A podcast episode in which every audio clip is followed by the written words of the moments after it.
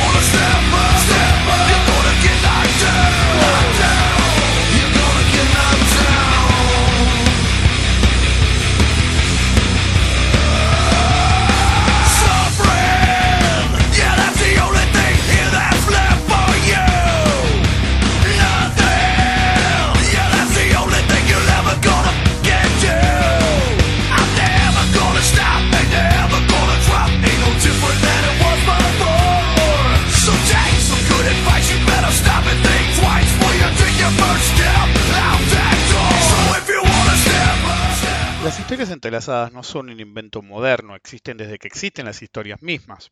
Según el mito, por ejemplo, después de que Prometeo le dio el fuego a los humanos, Zeus estaba no solo furioso con él, sino con los humanos mismos también, y decidió vengarse de la manera más eh, efectiva posible.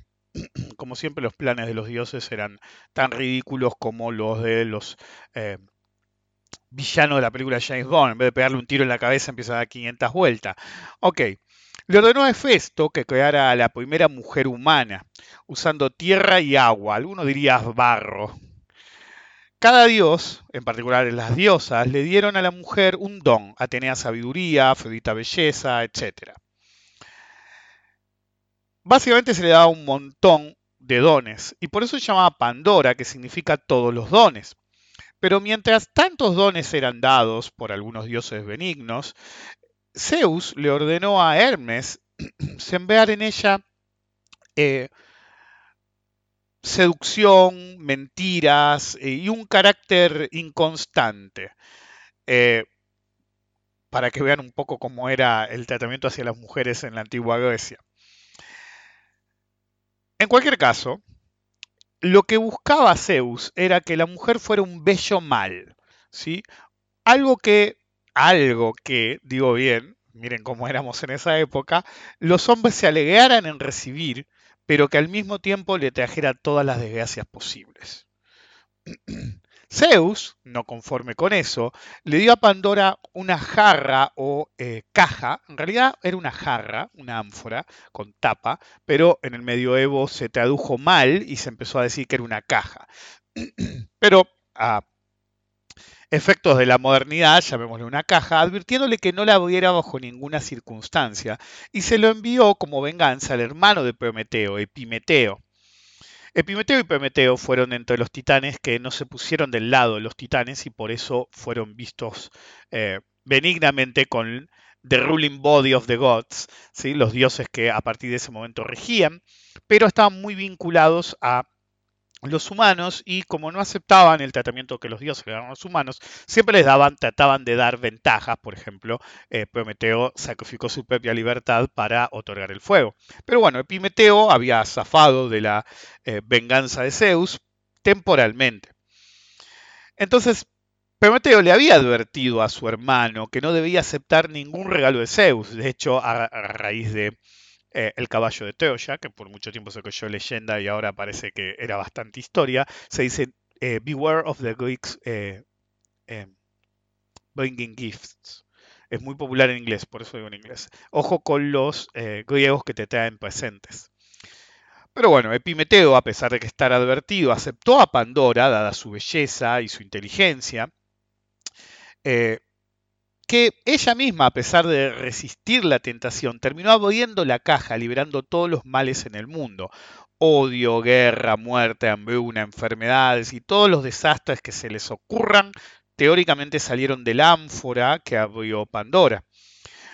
El ánfora volvió a cerrarse justo antes de que la esperanza fuera liberada, lo cual es extraño porque por eso no se perdió la esperanza en el mundo, pero al mismo tiempo la esperanza es vista como un mal por los antiguos griegos, dado que estaba encerrada con todos los otros males. Es básicamente el mito del árbol y la manzana y Adán y el diablo y Eva, eh, versión eh, griega. Entonces la esperanza sobrevivió. Es como el niño dorado, había una película que llamaba El niño dorado y, y, cada tantos milenios aparecía un niño y trataban de matarlo y si lo mataban eso se había perdido totalmente, por ejemplo la justicia se había perdido totalmente porque habían matado al niño que representaba la justicia, una película de mierda. Pero bueno, la idea era interesante. Como la caja, la caja de Schrödinger, la de Pandora contiene algo desconocido a priori, pero a diferencia de mera información, como la caja de Schrödinger, Pandora desencadena calamidades inéditas que hubiera sido mucho mejor mantenerlas atrapadas en el interior de la, del ánfora. Obviamente no sabía lo que pasaría. Después del hecho es fácil juzgar, pero a veces es mejor no probar suerte ante una incertidumbre cierta. A veces es mejor no saber qué hay dentro de la caja. Después de todo, la curiosidad mató al gato. Bienvenidos al episodio número 221 de Rompiendo la Banca, soy Rick Descartes. Permítanme esta semana ser su guía en los mercados y en la titanomanquia de Estados Unidos en una coyuntura política cada vez más confusa. Recuerden colaborar con la difusión del podcast, poniendo eh, me gusta y retweet en Twitter, siguiéndome en todas las plataformas que escuchen el podcast, poniendo me gusta en YouTube, con un largo etcétera. De no hacerlo, sufrirán los horrores de Trump algunos años más. Este podcast está en espera hace algún tiempo, dada una consulta que voy a citar, y cito, según el gráfico, miren los tickers que digo, y se van a imaginar que fue hace rato, según el gráfico que subiste de AI24 y el AO20, ¿seguimos con la estrategia del seminario o podemos tomar algún recaudo ante una posible baja? Y mi respuesta en ese momento, que fueron las notas originales de este podcast, fueron, no hay recaudo para tomar, es tener la posición o no tenerla. Muchas veces veo que algunos no entienden que tomar una posición y asumir su riesgo inherente no permite protección alguna en ocasiones. A veces la única protección es no asumir ese riesgo de mercado, no tomar esa posición. En coyunturas de riesgo extremo e incierto en sus consecuencias por lo menos, a veces la mejor movida es no mover, en particular si no se tiene una estrategia bien pensada, coherente con el evento al que nos vamos a enfrentar. que no, los que no entienden esto y deciden jugarse como una especie de ruleta rusa bursátil, cuando no les sale, en vez de hacer un acuse de recibo, en vez de hacerse cargo de su responsabilidad, se lamentan y arrancan con la zaraza del cisne negro. Como he dicho alguna vez, más de una de hecho, ante eventos críticos como un anuncio de la Fed o en el actual caso ante una elección presidencial clave en Estados Unidos, el verdadero stop muchas veces es no operar ese día o mínimamente no operar al acercarse el evento, porque la volatilidad va a crecer sostenidamente a medida que se acerque el evento. De hecho, creo que fue el miércoles a la noche que varios agentes de futuro dijeron abiertamente que duplicaban los márgenes y citaban tanto el riesgo de la epidemia, que en Europa está haciendo estrago de nuevo, por lo menos en cantidad de infectados, con un virus novel, más del 80% de las personas infectadas actualmente en Europa tienen una mutación, lo cual genera la duda sobre la vacuna. Entonces, dado esto, los agentes futuros se cubren e incrementan los márgenes para hacerle más difícil operar a los que realmente no tienen la capacidad operativa. Entonces, si vos tenés una capacidad operativa amplia, vas a seguir usando la misma cantidad de contratos, pero si no, el tipo que operaba 10 contratos ahora va a tener que operar 5. De hecho, a pesar de eso, a pesar de mi experiencia, cuando se acercan eventos como este, yo normalmente, eh, de motus propio, bajo la cantidad de contratos por operación. y en los últimos dos días a veces directamente no opero, a veces, no siempre. O solamente opero cuando las probabilidades están muy a mi favor. Uno puede tener alguna estrategia o posición pensada, pero el principal, el capital principal debe estar protegido, pero no solo cash is king, sino que to hedge is life. Es una vieja frase que creo que no dije desde que volví. To hedge is life. Cubrirse de riesgos es vida. Porque es tu vida bursátil, tu vida financiera, que va a afectar totalmente tu vida. Si vos metés la pata, te endeudás hasta las pelotas y quedás sin un peso, quédate tranquilo que toda tu vida va a ser acuse de recibo de esa situación. El YOLO, You Only Live Once, entonces jugate hasta las pelotas, y el All-In, ¿sí? que ven siempre... Fíjense que todos los que hacen YOLO y All-In hacen apuestas ridículas que normalmente no salen, porque el concepto es ir contra el long shot, ¿sí? la que si se da, te da un retorno enorme. Entonces los riesgos son incrementados y las probabilidades son mínimas. Y si te sale, cuando lo vuelvas a hacer, te vas a fundir porque no podés pegar la lotería una y otra vez. El YOLO y el all-in son para apostadores descerebrados siempre. Pero ante un evento clave de suicida idiota directamente, creer que la salvación financiera está a un clic de distancia. Una actitud así es inviable y irresponsable. Es lo que venden muchos boludos que andan por internet diciendo eh, ama de casa, este, te mandan ese, es- desde el que es más o menos serio hasta el spam de ama de casa de y te sacan el tag. Entonces, si vivís, no sé, vivís en Herley. ¿Viste? Entonces ama de casa de Herley gana 500 dólares por mes y te pone una foto de una yankee, ¿ok? Desde eso hasta lo que se les ocurra. Hay un montón de gente que vende, que si te jugás hasta la pelota con Bitcoin, opciones binarias, futuro, Forex, siempre las mismas pelotudeces, te puedes hacer millonario, living the high life, y no ser un esclavo como los demás. Esos consejos estaban rancios, chicos, y siempre lo van a estar. Nuestra vida es nuestra propia historia en- entrelazada, encadenada. Cada decisión acertada o no es un ladrillo en el edificio de nuestra existencia, un eslabón en la cadena de nuestra existencia. Cuando llueve a cántaros, a nadie se le ocurre empezar a hacer cimientos, pues no van a salir bien. Cuando el riesgo y la volatilidad del mercado se anticipan como posiblemente extremos, nadie, nadie debería salir a jugársela, sobre todo con una porción substancial de su capital, a menos que sepa muy bien lo que hace. Y paradójicamente, los que sabemos lo que hacemos, eh, en esas situaciones buscamos cobertura del principal a la menor señal de peligro. El cementerio bursátil está lleno de pelotudos que se creían vivos, llenos de idiotas que creyeron que un trade ganador podía hacer la diferencia a tal nivel en sus existencias que me juego esta vez y después lo hago bien. Creo que lo mencioné al pasar en el último podcast.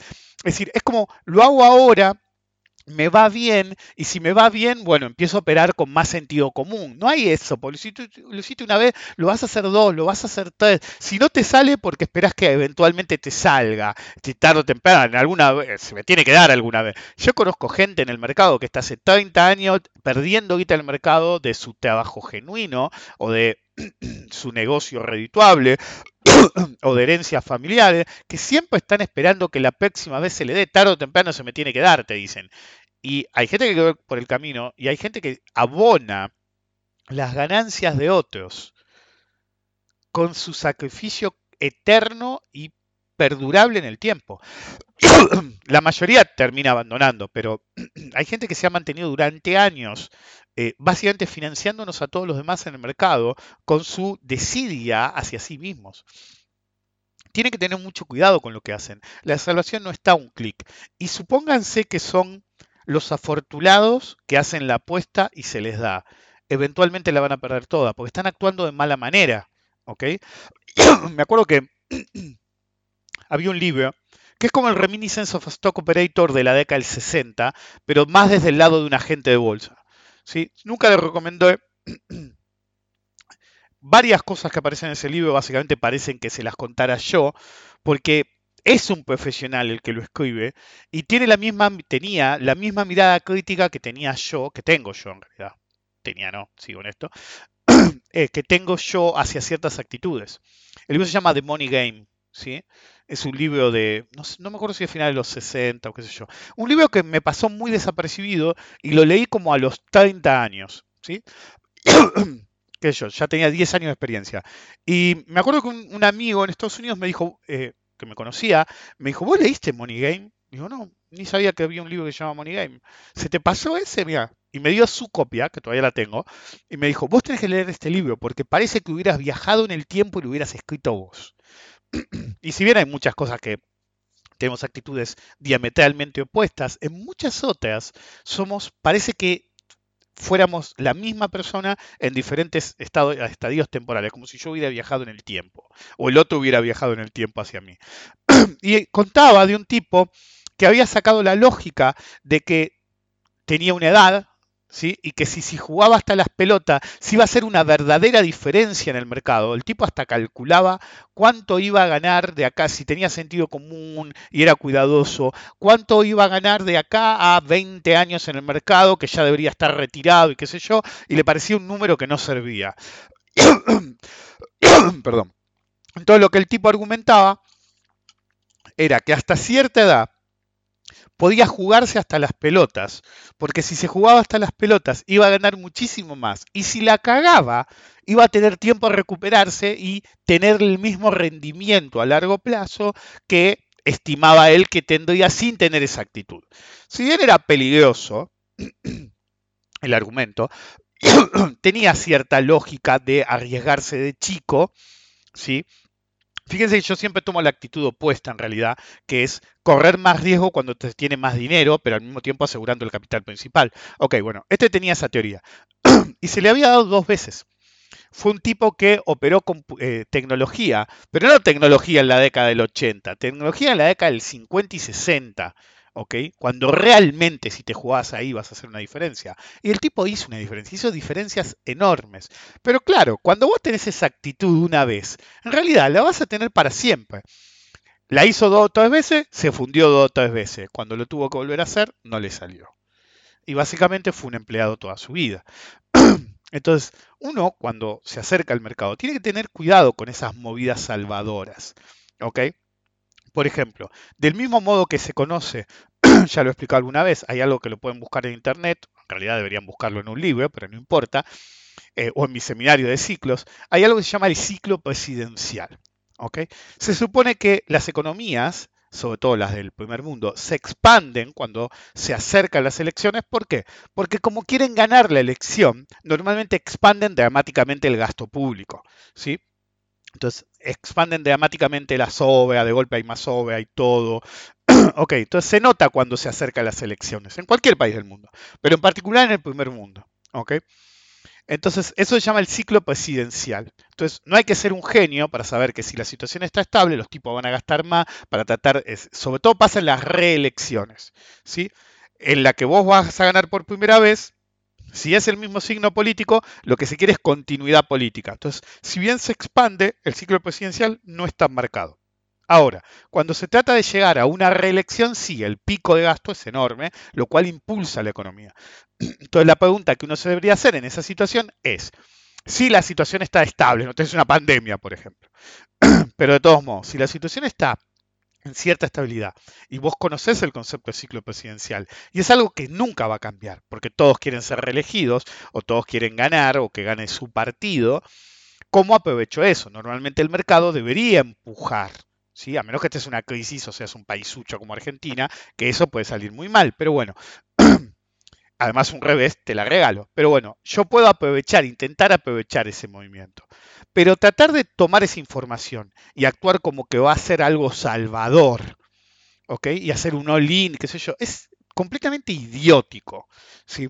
Completamente buscar la muerte literalmente. No es una buena forma de comportarse. Se acercaban las pasos. Un montón de gente se jugó. Me acuerdo que dije, ojo cómo están operando, se los van a agarchar. Les recordé mi historia de Tenaris. Les recordé que yo estaba del otro lado. le dije, acuérdense que cada vez que ya estoy del otro lado y todo el mercado está para un lado y yo estoy del otro, no termina bien para los que están del otro. Entonces, no es que yo sea un iluminado, es que los demás actúan en manada. Si todo el mundo que quiere comprar, compra, ¿sí? y se compra hasta las pelotas, hasta que no pueden comprar más, sobre todo en un mercado chico. Entonces, cuando pase el evento, si pasa como todos esperan, el problema que tienen es que ya no queda quien comprar. ¿Ok? Entonces, cuando no empuje, los que ven un poco de ganancia mm, no está tirando, no me gusta, y empiecen a liquidar, te arman un sell-off, incluso si salió. Ahora, si no sale el resultado que querían, va a tener lo que se llama en Argentina el efecto puerta 12. Van a tratar todo de salir por una puertita, nadie va a poder salir, van a tener a todos muertos, va a ser un quilombo. Entonces, jugarse a un evento como el ciclo presidencial es ridículo. Ahora, estas elecciones de Estados Unidos son de las más tétricas que ha habido en la historia de Estados Unidos. Estás en el medio de una pandemia, en la cual en el hemisferio norte están entrando en la segunda ola, Pero eso es en Europa. En Estados Unidos nunca terminó la primera ola por el comportamiento idiota, tanto de sus autoridades como de la gente que tiene esa actitud de no, la libertad, prefiero morir y prefiero mi libertad. Ok, eso les está pasando. La ola 1 nunca terminó en Estados Unidos y ahora están arrancando una aceleración de la ola, ola 1. En Europa se lo tomaron más en serio y ahora están en una ola 2, pero en Estados Unidos nunca aflojó esto. Es decir, algunos dicen, viste esta teoría de la conspiración, que en realidad nunca le pasó a Trump y que en realidad era toda una movida. Está difícil que algo así se pueda disimular, pero bueno, si asumimos que realmente se, agarró el virus, eh, uno diría, me acuerdo que alguien dijo, bueno, ahora por ahí se lo toma en serio si se cura. No, es Trump. Incluso si fue verdad, ¿qué se la va a tomar en serio? Si es un demente el tipo. Tú estás en la no segunda ola de la epidemia en el hemisferio norte, en la segunda ola en Estados Unidos, en Europa, y vienen unas elecciones de un presidente psicótico que vende un discurso idiota de libertad que todo el mundo compra, cuando en realidad eh, vende guerra, vigilancia, destrucción de capital, es decir, está destruyendo a Estados Unidos, es decir, pero no, porque yo, ¿viste? nunca tuvimos tanto empleo, nunca estuvo la economía mejor, récord de y el tipo es como que hace cherry picking de los datos y se olvida de decir todo el quilombo que está, que el desempleo subió dramáticamente, que no hay solución, que hay gente que va a perder la casa, todos los problemas no pasaron. ¿Ok? Todo fake news, fake news, fake news. Es decir, es un psicótico. Entonces, es una elección crítica en la cual, si convence lo suficiente a los retardados que creen en su discurso, puede ser presidente de Estados Unidos cuatro años más, con todas las consecuencias negativas que va a tener eso. Del otro lado tenés a Sleepy Show, de un tipo más viejo que él todavía, ¿sí? más viejo que él todavía, que bueno, es un poco más moderado, pero tampoco es la panacea. Es decir, cada candidato presidencial que vemos en Estados Unidos y en el mundo, cada vez más pelotudo que el anterior. Es como una endogamia, no sé, se casan entre ellos y, después generan presidentes cada vez más idiotas. No entiendo que parece idiocracia pura, no sé. El punto es que cada vez vienen más idiota.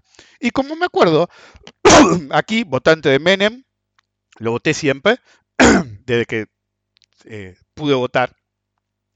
Y me acuerdo que la última vez que lo voté, dije, el problema de votar a alguien de cierta edad, ¿sí? es que vos tenés que pensar en, ¿y si le pasa algo? Si le pasa algo, te comes al vicepresidente. Entonces tu pregunta tiene que ser, ok, él es el presidente, y si pasa algo, ¿quién es el vicepresidente? Y entonces tenés de un lado a Mike Pence, ¿sí? y del otro lado a Kamala Harris. Que las historias sobre la muchacha no son las mejores. Pero vieron cómo es el patriarcado y qué sé yo. Y le doy la derecha a todas las mujeres del patriarcado, realmente. Cuando una mujer sube demasiado, le dan con un caño. Un día contaré, la conto solamente en privado porque con el feminismo que hay no sería bien vista, pero es una historia verídica de algo que me contaron en Estados Unidos, que en realidad yo estaba en la universidad en ese momento, eh, de cómo avanzaba una mujer y le, la tintaban de que hacía tal cosa, hacía tal otra, y todos decíamos, no, es cómo la van a tratar así, qué sé yo, y uno se calentó y se preocupó por investigar y resultó que era peor de lo que decían los rumores. Pero bueno, cada uno es dueño de avanzar como quiera. y si un tipo lo hiciera, nadie le diría nada. Entonces, es discutible, no sabemos nada de los vicepresidentes porque normalmente son vicepresidentes, entonces no están tan en el ojo público como el candidato presidencial. En cualquier caso, yo creo que Mike Pence es mucho más moderado que Trump. Yo pienso que eh, esta muchacha Harris está mucho más avispada que Sleepy Show. En cualquier caso, whichever wins, we lose como en todas las elecciones en todo el planeta. Entonces estamos en unas elecciones clave. ¿Realmente te, se quieren jugar a eso? Es como me decía un amigo que vive en Estados Unidos, que es cliente también, y estábamos, eh, él se dio cuenta antes en el Slack, che, compro tal cosa, che, hay soporte, che. Y yo me cansé y él decía, lo dijiste en los webinars, lo dijiste en el Slack, lo dijiste en el grupo de asesoramiento, lo dijiste en los podcasts X, lo dijiste en los podcasts, lo dijiste en el último seminario. Che, chicos, viene una elección, ¿por qué no se moderan? No traten de hacer la diferencia ahora. Y eh, parece que hablara con la pared. ¿Ok? Parece que hablara con la pared a veces. Todos quieren ir para arriba de la forma más agresiva posible. Cash is king. To hedge is to live o is life. Es decir, tienen que tener en cuenta que la integridad financiera de ustedes es relevante. Tal vez no tan relevante como la integridad física de ustedes. Pero le garantizo que si ustedes la cagan de mala manera, de mala manera, toda su vida y todos sus familiares y todo su entorno la van a sentir. Tienen que operar midiendo los riesgos. Es decir, pueden hacer una diferencia enorme en una elección y como poder podés, pero no tenés la garantía de que va a pasar. ¿Por qué te vas a comprometer todos los fondos operativos? me acuerdo que una vez alguien me dijo, yo no me juego todo lo que tengo, yo me juego todo lo que tengo en la cuenta. Entonces, sí, yo te entiendo, me acuerdo que le dije, ya sé que te traes casa, cuatro autos, un buen ingreso, pero toda la que tenés en el mercado, líquida, la tenés toda en la jugada. Si no sale, te cogen, ¿eh? Te vas y no te vamos a ver más. Adivinen qué pasó, nunca más lo vimos. Alguien me contó que una vez se lo cruzó como cinco años después. se pusieron a hablar y enseguida dijo, ah, en el mercado te caen, son todos estafadores. No, vos operaste como un pelotudo. El mercado nunca es para tomárselo a la ligera, pero estamos en una coyuntura pocas veces vistas. Un año terrible en lo económico, con una violenta segunda ola de la pandemia, particularmente en Europa, pero en el hemisferio norte en general, lo que, lo que promete más problemas económicos aún en el futuro. Esta joda no terminó. Y mientras algún experto dice hasta el 2024 dudo que vayamos a una normalidad, sí, pero vos hablas en términos de, salud pública y de sociedad. Yo digo, en términos económicos, el daño que hemos recibido, el golpe que recibió el mundo, incluso si vamos a nuevos máximos, el PBI o lo que quiera, el daño que recibimos hoy es incuantificable y estamos hablando de décadas para recuperarse. Incluso si después la gente siente un nuevo verano, qué sé yo, la libertad de que pasó la pandemia, si pasa, eh, o lo que sea, y no viene otra. Eh, alguien realista, yo me acuerdo que en el 2008 dije, esto no va a terminar, los mercados van a ser nuevos máximos y todo el mundo va a pensar que terminó porque vino el, porque viene el nuevo empleo, el, eh, récord de empleo de nuevo, qué sé yo, y va a ser pura ilusión monetaria. Entonces, a la primer crisis la economía se va a destruir, que fue lo que pasó. ¿okay? Porque cuando esto, eh, ilusión monetaria, al primer golpe real, ¿sí? la ilusión no se con un golpe real. Ustedes pueden estar en el ring, ¿sí? esperando que el árbitro lo junte y en su mente, como hay una película entre Donnie, eh, creo que era Donnie Yen y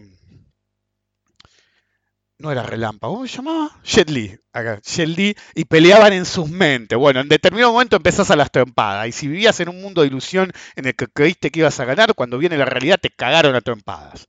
Es así nomás, te cagaron a trompadas. Podés planear todo lo que quiera, me mandaron una captura que me, me, robaron este concepto. Ya sé que algunas no son ideas mías, las saco, pero da la casualidad que en Argentina no las menciona nadie y basta que yo las diga un par de veces y justo alguien en Argentina las empieza a usar. Soben, tengo más de donde saqué esas. En cualquier caso, em, todos tienen un plan hasta que reciben el primer golpe en la jeta y ahí todo el plan se va por la ventana y lo único que piensan es en sobrevivir. Lo que se promete acá es con una, segunda ola de epidemia, se promete más problemas económicos aún, ahora más tenemos que sumar unas elecciones clave en Estados Unidos para saber si hay que aguantar al psicótico de Trump otros cuatro años o no, con todas las consecuencias que eso implica con todas las consecuencias, porque actúa como un dictador loco. Entonces, si le renuevan la, confianza, por así decir, que quiero creer que no va a pasar, pero no me juego a eso, realmente el tipo va a actuar como nunca lo vimos. ¿sí? Porque ya, es decir, me acuerdo que una vez Clinton dijo el problema de que eh, un buen presidente no se pueda presentar, ¿sí? Porque después de dos términos, la ley de Estados Unidos es muy particular. Eh, uno puede ser elegido una vez, pero en una vida un presidente, incluso si pasa un periodo, no puede ser reelecto de nuevo. En otros países te prohíben la secuencialidad, ¿sí? normalmente dos veces.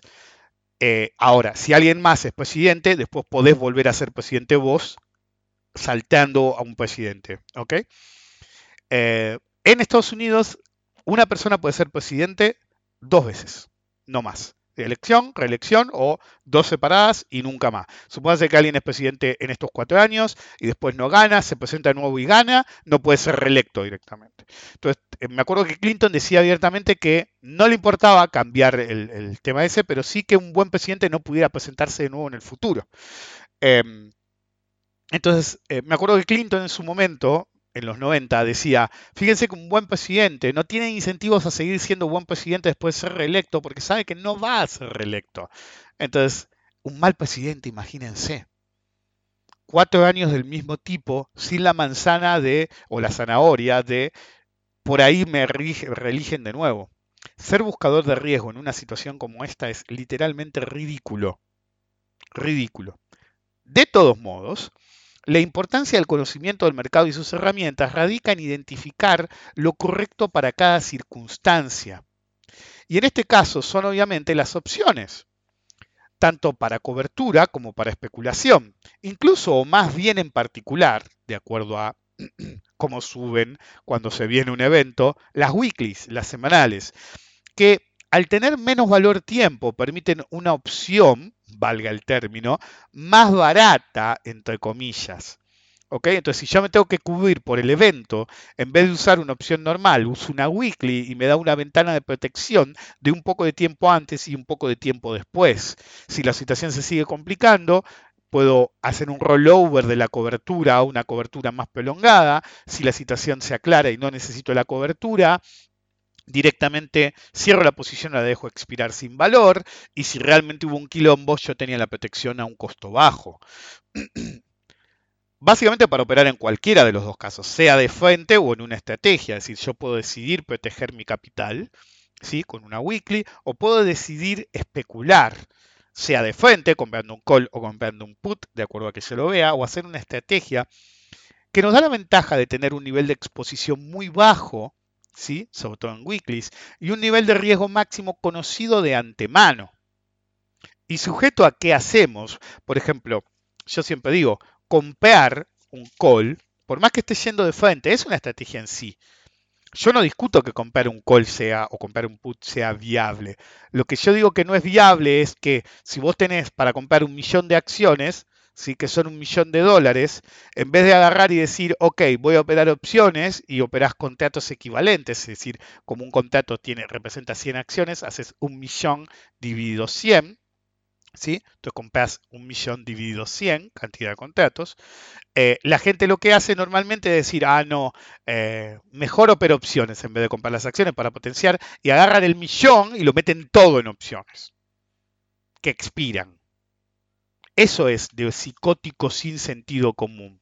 Yo lo que discuto es esa actitud de operar más allá de los recursos. Le pasa mucho a los jóvenes que por ahí juntaron dos mangos en la cuenta y empiezan a jugar como psicóticos en el mercado, armando posiciones ciclópeas, que si algo sale mal, directamente es total obliteration, los eliminan totalmente del juego. Ahora, si uno piensa que puede ir para arriba el mercado si gana Trump, está convencido que va a ganar Trump, se compra un call lo más barato posible, de frente y chau. Pero el punto es, ¿cuánta plata pones?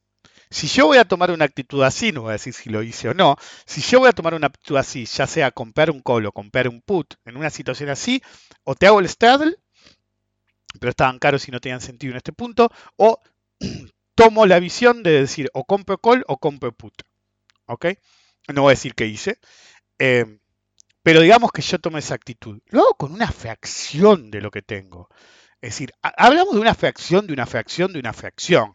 Primero es una fracción de mi capital total, después una fracción del capital que involucro en el mercado en sí, ¿sí? porque es una fracción de... Eh, acuérdense que yo normalmente divido el capital en fracciones, como digo siempre en, examinar de eh, administración de cartera y money management, entonces la mayor parte va a renta fija y estrategias con bonos, el 75% de la otra mitad va a um, equity y el 25% de eso, ¿sí? es decir, el 25% de la mitad de lo que arriesgo en la bolsa va a especulación agresiva. Ahora, de ese 25%, el 90% lo uso en futuros. Entonces, me queda el 10%, el 25%, el 50% de todo lo que involucra en la bolsa. Y a pesar de eso, de ese 10%, uso una fracción si decido comprar call o comprar put en una situación como esta. Entonces, el nivel de exposición es mínimo relativo a toda mi posición. mínimo.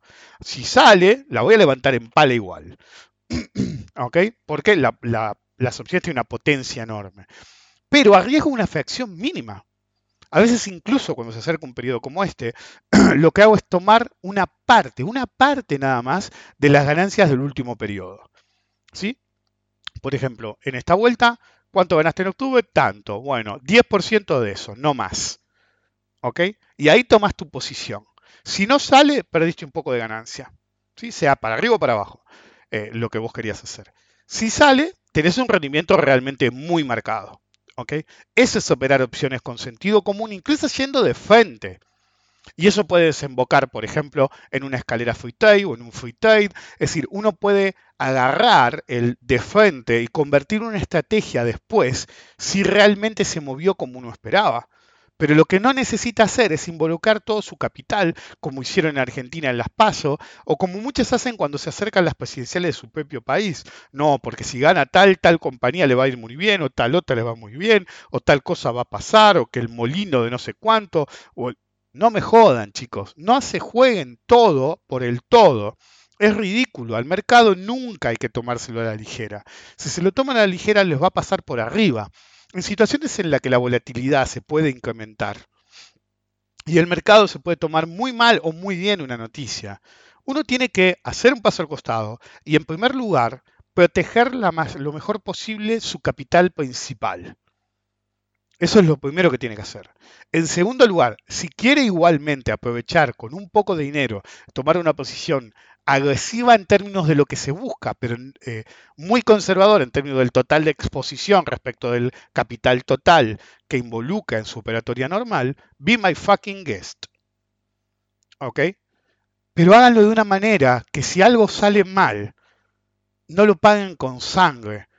No sea algo irrevocable, irreversible en lo que los define a ustedes como operadores no permitan que sea un fracaso que los defina como operadores.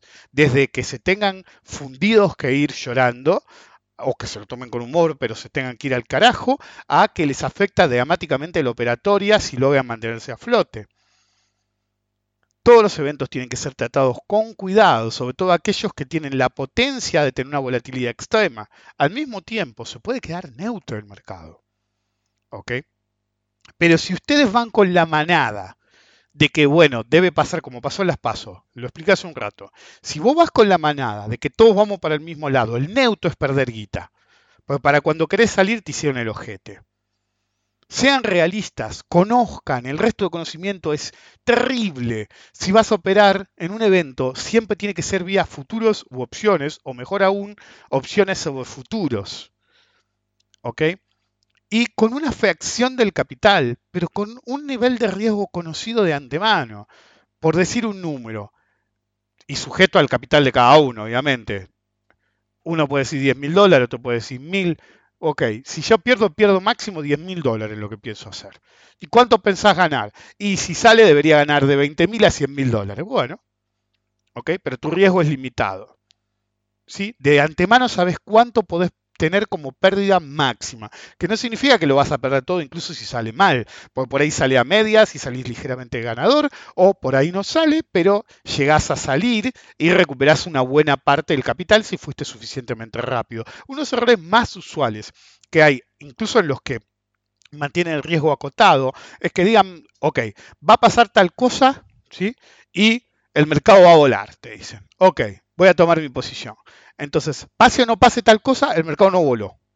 Si Pasa el evento y o no se da directamente lo que ellos querían, o se da, pero el mercado no vuela, no cierran. Si uno toma un evento próximo, hace una predicción, y después de esa predicción dice cómo va a reaccionar el mercado, hay dos predicciones. La primera es qué va a pasar en el evento, la segunda es cómo va a reaccionar el mercado. Si acertás con el evento y el mercado no reacciona como vos, que pensabas, salí de ahí. Si el evento no se dio, reacciona el mercado como vos pensabas que iba a reaccionar si se daba o no, salí de ahí. Uno de los errores más típicos es que abren, pasa o no pasa, el mercado no hace lo que ellos pensaban, no cierran, le dan un día más y bueno, pero ya va. No, flaco, salí de ahí. Hiciste una predicción, no se dio, salí de ahí. Hiciste una predicción, las consecuencias que esperaban no se dieron, salí de ahí. Ya está, el trade no pasó lo que vos querías que pasara o pensabas que iba a pasar. Entonces, primero, controlen el riesgo, sobre todo cuando hay eventos que pueden incrementar la volatilidad dramáticamente. Controlen el puto riesgo en su propio beneficio. No actúen como idiotas. YOLO, all in, eh, yo estoy para el largo plazo. Todos son boludeces, sofismas bursátiles que lo único que buscan es justificar la propia idiotez cuando metieron la pata. El sentido común no se mancha, el sentido común no se pone rancio, el sentido común prima en el universo, rige el mundo. Para los que sí eh, perdura a largo plazo, para todos los demás perdura, es decir, prima la selección adversa y las pérdidas y las lágrimas. El mercado nunca es para tomarse la ligera. Que podamos hacer algo no significa que lo vayamos a hacer, que debamos hacerlo o que nos convenga hacerlo. Operar o no depende mucho del plan que tengamos, nuestros sistemas planeados de antemano y nuestra tolerancia al riesgo. A veces no es acerca del trade, de la operación, sino de si nos sirve tener o no tener una determinada posición. Porque arriesgarse a ver qué pasa por pura curiosidad nos puede dejar como el gato. Querés ver dentro de la caja, querés ver qué contiene, querés cobertura o lo que hay en la caja. Lo que hay en la caja, lo que hay en la caja. Abrís la caja cuando sucede el evento y hay muerte y destrucción. La curiosidad mató al gato. Ante incertidumbre cierta, si vale el término, a veces, si uno no tiene suficiente profesionalismo o experiencia en el mercado, le conviene correrse. Siempre es mejor no operar si no tienen claro qué hacer. Nos vemos.